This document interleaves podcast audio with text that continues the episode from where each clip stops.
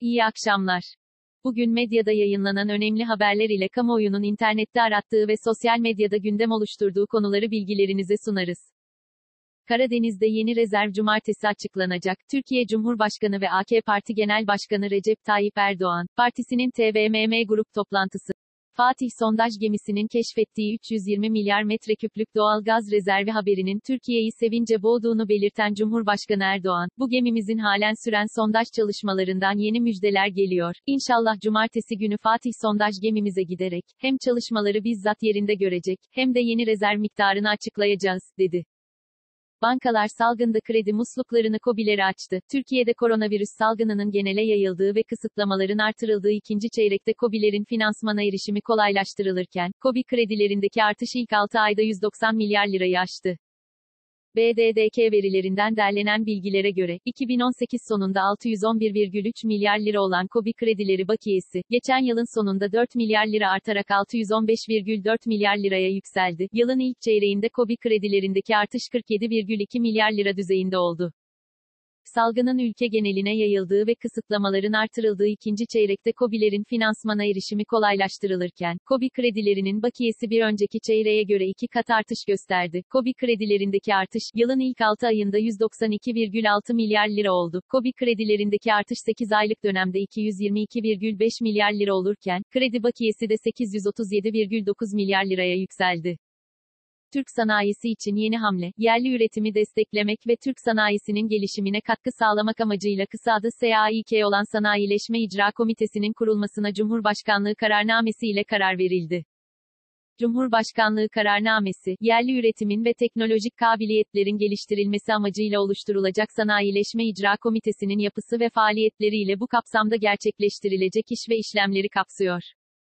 Komite Cumhurbaşkanının başkanlığında, Cumhurbaşkanının görevlendireceği Cumhurbaşkanı Yardımcısı, Sanayi ve Teknoloji Bakanı, Hazine ve Maliye Bakanı, Ticaret Bakanı ile Strateji ve Bütçe Başkanından oluşacak, Cumhurbaşkanının gerekli görmesi halinde, gündem ile ilgili kurum ve kuruluşun temsilcileri komite toplantılarına davet edilebilecek, komite, Cumhurbaşkanının daveti üzerine toplanacak.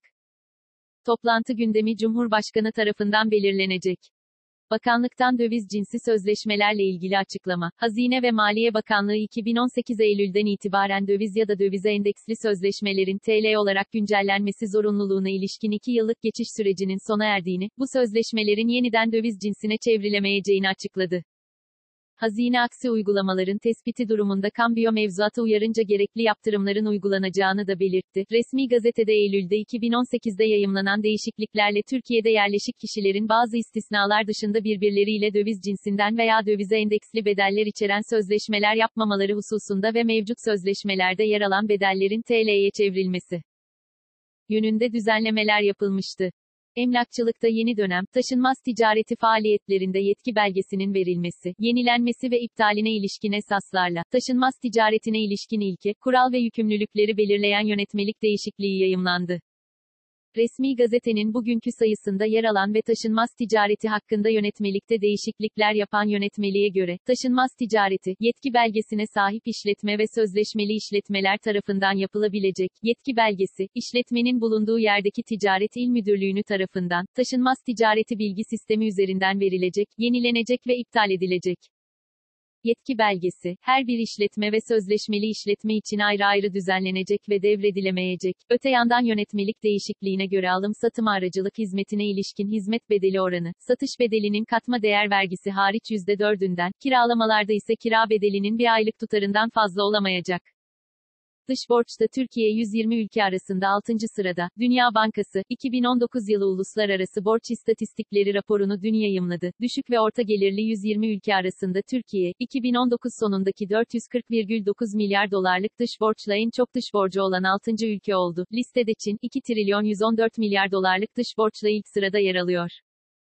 Çin'in ardından Brezilya ikinci sırayı alırken, Hindistan üçüncü oldu. En çok dış borcu olan 10 ülke içinde Türkiye, dış borcun milli geliri oranında ise %59'luk oranla ikinci sırada yer aldı. Bu alanda ilk sırada, %65'lik oranla Arjantin yer alıyor. En çok dış borcu olan ülkeler listesinde Çin birinci sırada yer almasına rağmen, dış borcunun milli geliri oranı %15 ile görece düşük bir seviyede bulunuyor. BIST 100 endeksi, günü %1,24 artışla 1189,29 puandan kapattı.